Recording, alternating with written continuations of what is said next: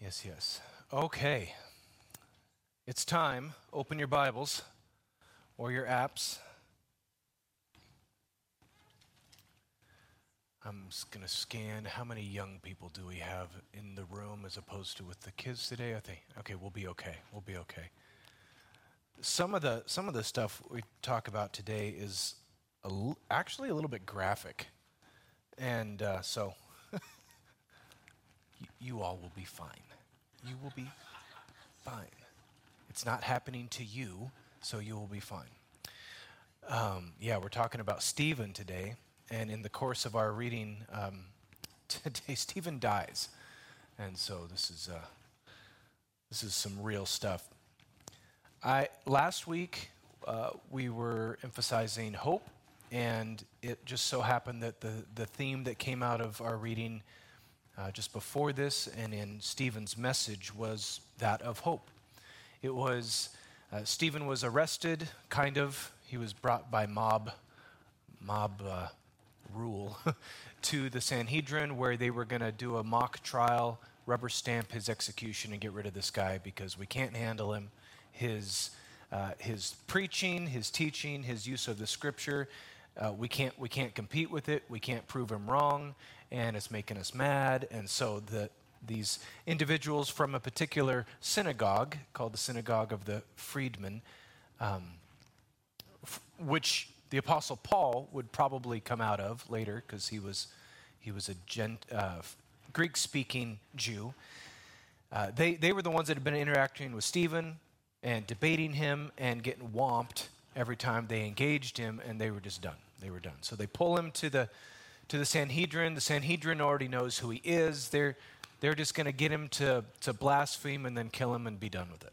That's just how it's gonna how it's gonna go. But instead, Stephen goes into this long sermon, this this message.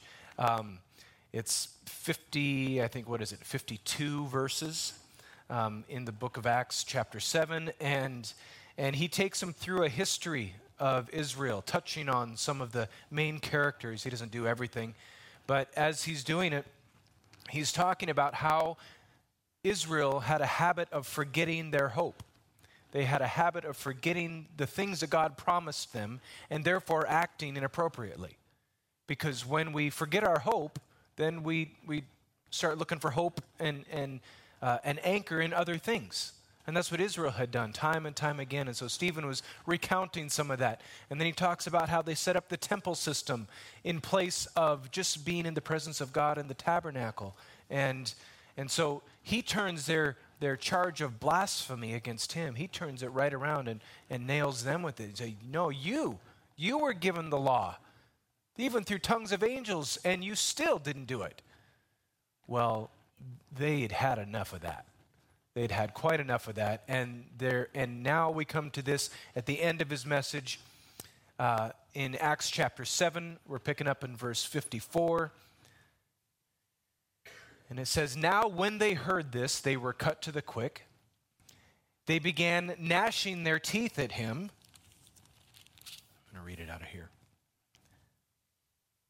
and being full but being full of the holy spirit he gazed intently into heaven he saw the glory of god and jesus standing at the right hand of god and he said behold i see the heavens opened up and the son of man standing at the right hand of god but they the sanhedrin the council cried out with a loud voice cover, and covered their ears and rushed at him with one impulse and when, when they had driven him out of the city, they began stoning him. And the witnesses laid aside their robes at the feet of a young man named Saul. They went on stoning Stephen as he called on the Lord and said, Lord Jesus, receive my spirit. Then, falling on his knees, he cried out with a loud voice, Lord, do not hold this sin against them. And having said this, he fell asleep. Fell asleep is a euphemism for dying.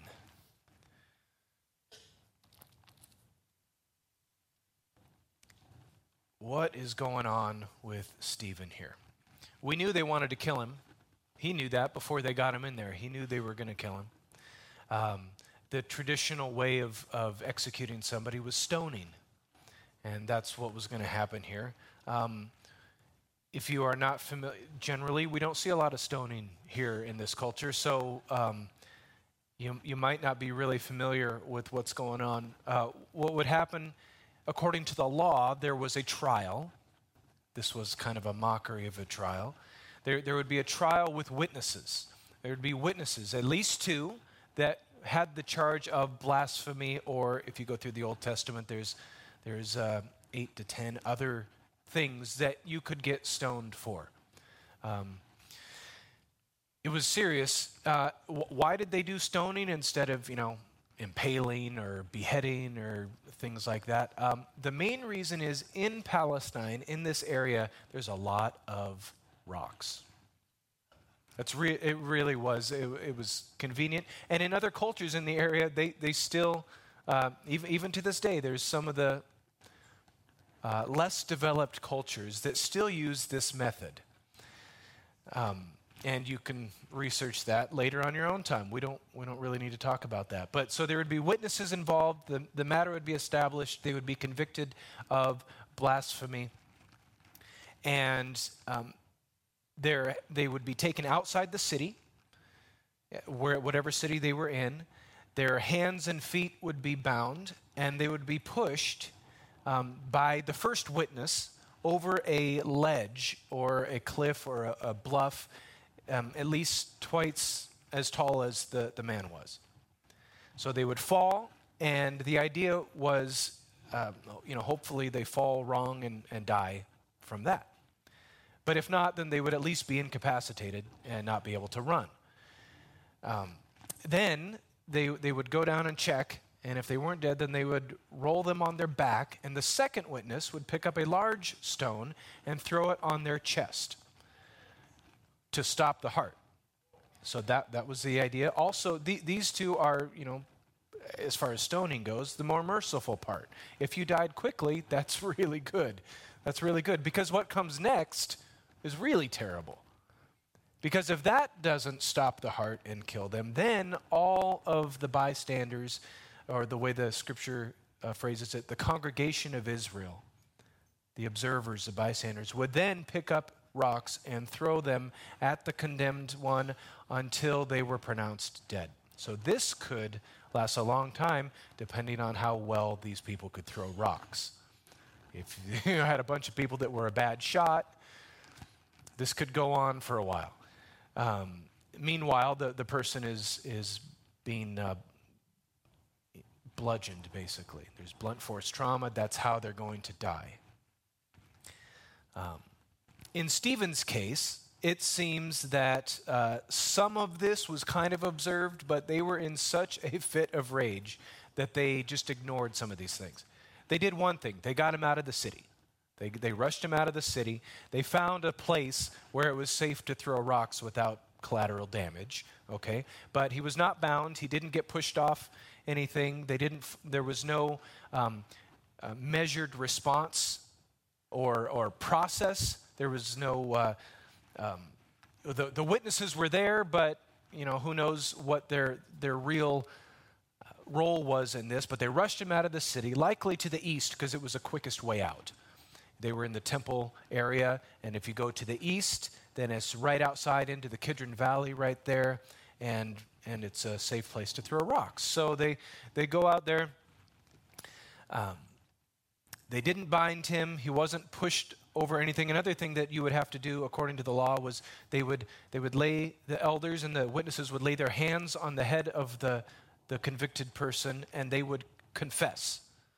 Uh, we see a little bit of this in Catholic, um, you know, confession, the, the process of confession. If you confess before you die, then you still have inheritance um, on the other side.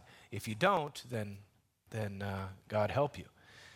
Um, but they didn't, they didn't do any of that in this, in this thing. Um, there was no fall from a bluff or a ledge. Stephen was able to, we see in the last verse of that chapter, we see he was able to kneel. So he, you know, he was probably not even lying down. Um, he was just shoved out into the central area where they could all throw stones pretty traumatic. Pretty traumatic. We don't. Um, there's a there's a reason we don't see this anymore. Even in our culture, we have issues with with other forms of capital punishment. Um, and, and so we would probably not do well with this, this kind of setup. We like to think we're more advanced and, uh, and developed. Um,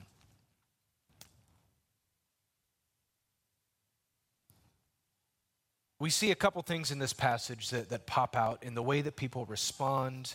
And it says in, in verse 54, the first verse of this passage, that they were cut to the quick. We saw this, that phrase a couple chapters ago when the apostles were speaking to the Sanhedrin. They were cut to the quick.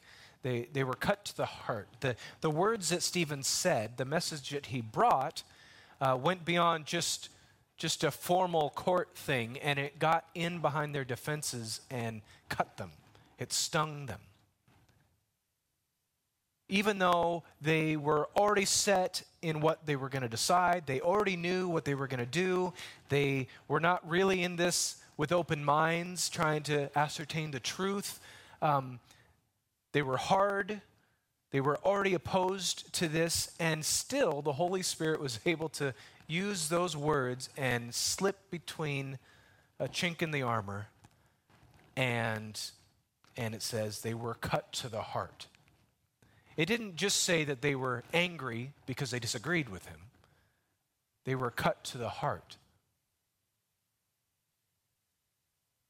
We know that the Holy Spirit was already the one giving Stephen the words in the first place um, Jesus tells his disciples, Don't worry when they arrest you and drag you before councils and kings and rulers. I'll give you the words to say. You don't have to have a prepared speech, you don't have to have your lawyers present. Um, you're not going to get a phone call anyway. Just uh, here, just rely on the Holy Spirit. He will give you the words to say. And that's what was happening with Stephen. So they were the Holy Spirit's words in the first place coming through Stephen. And uh, so the Holy Spirit knew exactly how to speak to these guys. He knew exactly what needed to be said. He used their scripture, he used their heroes, he used their own history to show what was true and what was right. The Holy Spirit knows just how to speak to us, to anybody, and He knows what needs to be said. He knew what needed to be said to these guys. He sees what motivates our hearts. He, uh, he knows what's going on on the inside, and therefore he is extremely proficient at, shall we say, hitting a nerve. Right there. Hit that, hit that nerve right there. I have a friend who says, he says, Oh, that does it. You've hit my last nerve. I don't know if any of you parents have ever said that. Pa- Pastor Scott at, at Federal Way says, Oh, you hurt my last feeling. Some of you know Scott. That's a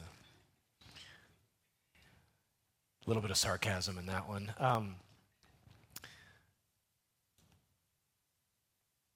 when the Holy Spirit hits a nerve or speaks truth to something that conflicts with what you already think or what I already feel, um, now, now we have this, this moment where you get to decide how you're going to respond.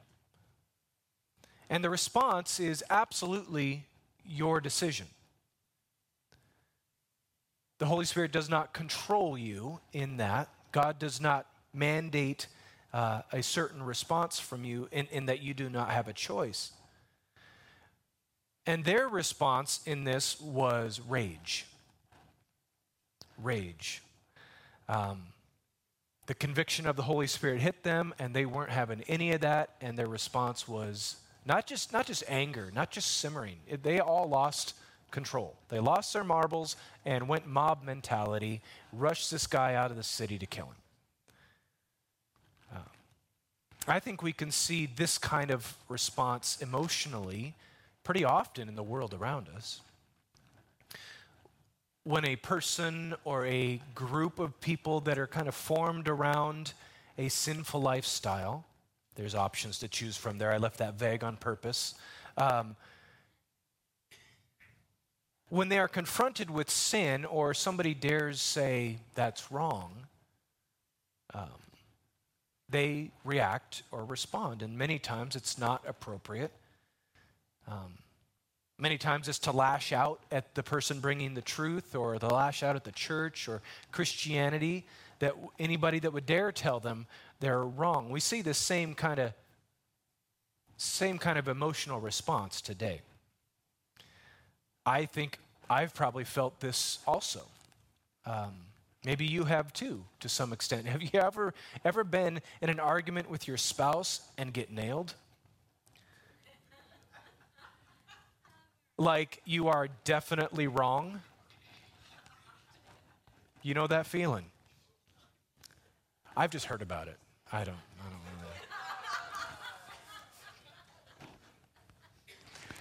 you don't always want to do the right thing and humble yourself and say, "I'm sorry, I was wrong," do you? Sometimes you just want to, you know, you get angry and defensive, and um, and by by you I mean we. as the Holy Spirit brings conviction for sin, which is one of his primary roles as described by Jesus, um, then we get to respond to that. He shows us where we're off base, or where our thinking about God is wrong, or where we've missed something, and he calls us to repent.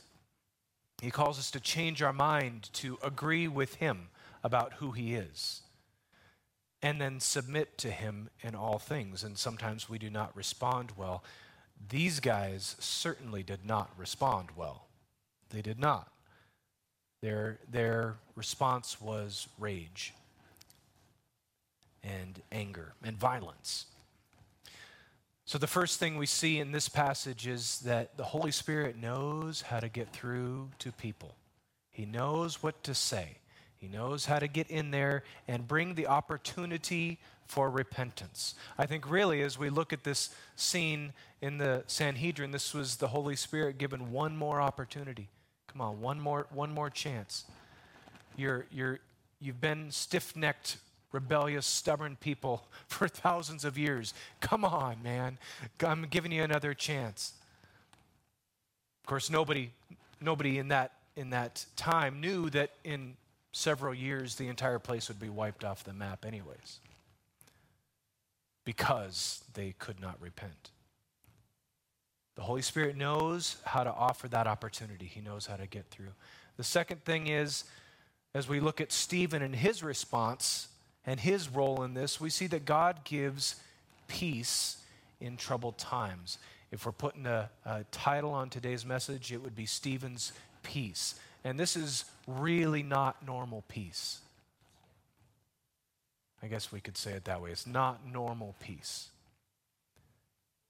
It, this is a crazy example. This is, this is almost like a, a, a, mental illness peace. Like, have you ever known somebody who's, who's struggling with it with a mental illness? I'll, I'll be careful. Uh, and, and it's just like reality doesn't always set in all the way. Like, like there's an, certain details escape them or, or, go over their heads. Sometimes, and, and so they can be blissfully ignorant. You know, you can, you can miss things. Sometimes kids uh, have this thing. And we see this with Stephen, like, even though knowing that, that this was going to happen, knew, he knew going in he was going to die. He knew going in this was going to happen. And, um, and yet he was he had this calm about him and he, he was completely captured by the presence of the lord he was ignorant. It seemed like he was unaware of the things going around him, or at least his response didn't show that he was aware. Have you ever known somebody in an exceptionally hard situation, going through a really, really hard time, and yet they are peaceful? It can be unnerving sometimes. Like, you should be more freaked out right now. You should, you know, you should have a more emotional response to this.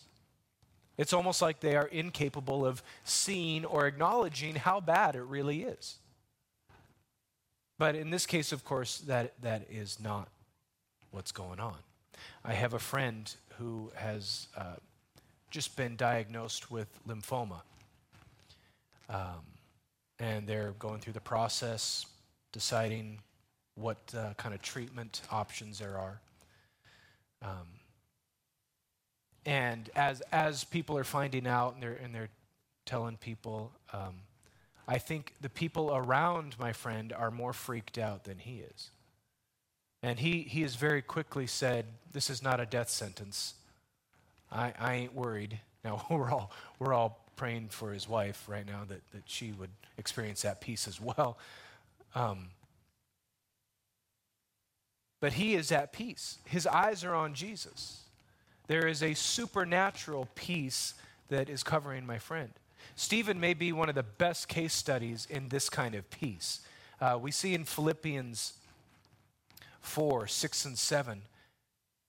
And, and as we read this, think about who's writing this. This is the Apostle Paul, who was the Saul mentioned here, who was a part of this event. And he says, having given his life to the Lord later and being radically converted, he says, Be anxious for nothing, but in everything, by prayer and supplication with thanksgiving, let your requests be known to God, and the peace of God, which surpasses all comprehension, will guard your hearts and your minds in Christ Jesus. Boy, did we see that with Stephen. A, a peace of God which surpasses all comprehension. That essentially means your brain doesn't understand it. This goes beyond the workings of a human brain to comprehend. God was with Stephen in such a powerful way in that moment, that horrible moment, knowing he was surely going to die. Yet God somehow captured his attention and his gaze was fixed on Jesus. It says that he, he saw heaven. Heaven was opened up, and this was a real time thing. This wasn't like this wasn't like a picture of the future kind of stuff. This was right now, Jesus at the right hand of God, which only made his accusers more angry. Never mind that. Peace that surpasses natural understanding. What an example we see in Stephen. Gosh, I, I just think of, I've not ever been in a situation where this was going to happen to me or anything that serious. Um, but I've, I've walked through life a little bit. So have you. You're standing here, so you're not dead. You're sitting here. You're sitting, except for you in the back, you're standing. Um, so we have not walked through that doorway. We've not been through that circumstance. But we have all been in situations where, have you ever experienced this peace? where you sh- this this is a nasty situation. You should be freaked out, but instead, your faith and, and your your hope in Jesus is strong, and you know that He's going to pull you through, and it's going to be okay, and we're gonna we're gonna make it. And and in fact, the promises of God are that that He will use this to to make me look more like Him. He will use this for my good. He will use this for His glory. That's where that peace comes from. Is having your hope firmly anchored in Jesus. As we uh, move into a little bit of application for this, um, I'll have Ariella come play, and we're going to prepare for communion as well. What a fun week to take communion together. So if you're doing that, let's begin that preparation. I mentioned at the, at the beginning of service that peace is not, this kind of peace is not the absence of conflict. And we often see the best examples of this kind of peace in the worst scenarios. And again, note that God doesn't come in and completely miraculously save Stephen. He doesn't come in and just make everything better. He doesn't stop the bad guys. Man, I wish that was the case. Because that's how that's how we pray, right? And and God is a God of justice and and but people have their own free will. They get to decide how they're going to respond. But this peace comes when it's crazy. The peace that God gives is in the middle of that crazy. It's in the, the midst of suffering. It's when the questions refused to be answered. When there's no answer suitable for your why. I don't know about you, but, but I want to be in a place where God can pour this kind of peace into my life. When I hit something super hard, you can go ahead and begin passing the elements. Isaiah 26, 3 and 4 says, The steadfast mind you will keep in perfect peace. Thank you. The steadfast mind you will keep in perfect peace because he trusts in you. This is the, the prophet speaking to the Lord. The steadfast mind you will keep in perfect peace because he trusts in you the trust, and then he turns to, to people and he says, Trust in the Lord, for in God the Lord we have an everlasting rock. So, the practical application of this idea of God's peace is super simple, but not super easy. Because the key is keeping your mind steadfast on Him. It doesn't begin in the heat of the moment or in a big fire. It doesn't begin when things get really bad. It begins before that, where you are disciplining and training your heart and your mind. See, we remind ourselves of His goodness, we remind ourselves of His faithfulness to keep His promises, His power to save those who call on His name. That's, we remind ourselves that. It begins by reading and digesting and meditating on His Word. And it continues as you understand more of who He is based on how He reveals Himself. It continues as you hear His guidance in your daily life, as you hear His direction and you follow in obedience. It's the everyday stuff not the big once in a lifetime stuff. It's the everyday stuff that we train ourselves to have a steadfast mind, to build our confidence in Him. 2 Timothy 1 7 says, For God has not given us a spirit of fear or timidity, but of power and love and discipline, or some translations say a sound mind, a well grounded mind, a steadfast mind. This has been a prayer of mine lately. When I'm struggling with something that just seems like, why can't I grow through this? Like, why, why am I, why am I still in this emotional spot? My prayer has been, Lord, give me a disciplined mind. Help me keep my eyes on you and not to be pulled off by the things I may be going through. Give me a strong mind, a disciplined mind. And th- this is where He is able to pour into you, pour into me, that peace that passes all understanding. We are capable, it's, it's, we are capable of producing some levels of peace. We can, we can get ourselves out of conflict sometimes, we can solve things sometimes, but that's not what we're talking about. We want God's peace. So today we again set our minds and our hearts on Him. We make our minds and our hearts steadfast on Him and allow Him to keep us in His peace.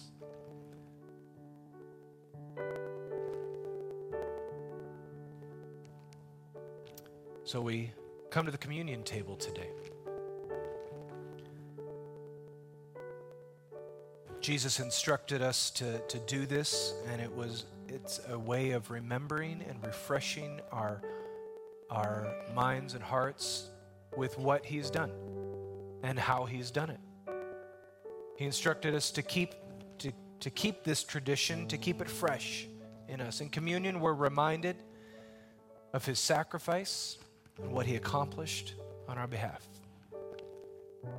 So we have the bread Bread represents his body, his body given for us, his body that carried the weight of all of our sin. Not just the sin up to that point, but the sin of humanity overall, once for all. Not even just the actions of sin, but the condition of sin. He bore the punishment that that sin deserves, He absorbed it in His body. It needed to be done because there, there is a just and a righteous and a holy God who, who cannot have sin in his presence. There had to be punishment, and so Jesus bore that. He also bore our sickness in his body. So we remember what he did for us, and we together we take in gratitude the body.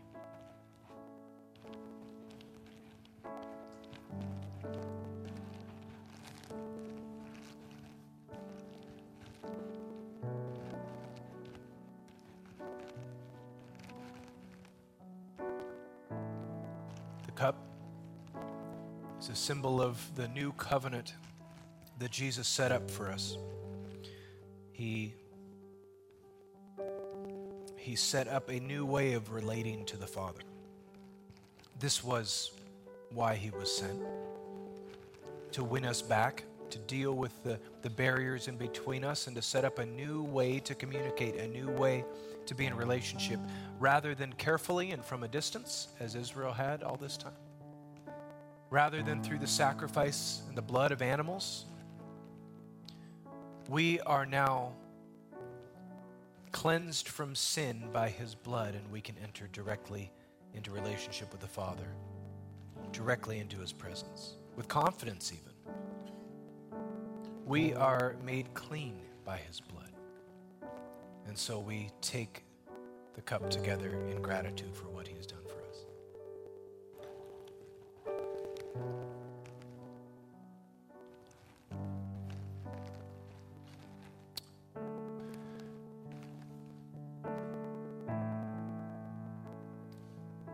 Lord, we thank you for providing for us.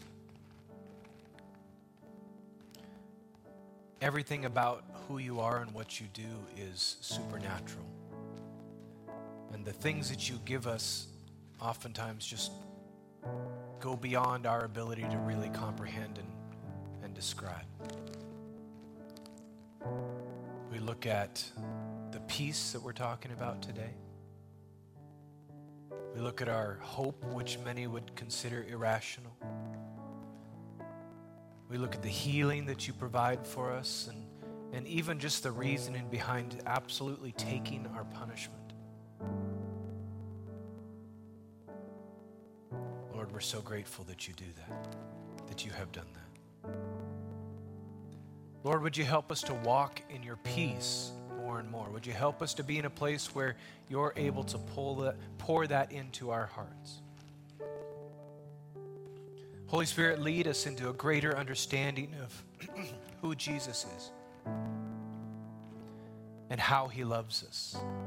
Would you fill us with peace like we see in Stephen's example? A peace that goes beyond our understanding, peace that impacts the people around us.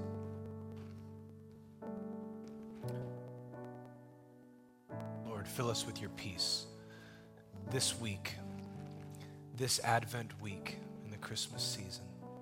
Let it ever be on our minds. In Jesus' name. Amen. As you go this week, may you be full of the power and the presence of the Holy Spirit. May you grow in your relationship with Him and be a recipient of His peace in greater measure. In Jesus' name, amen.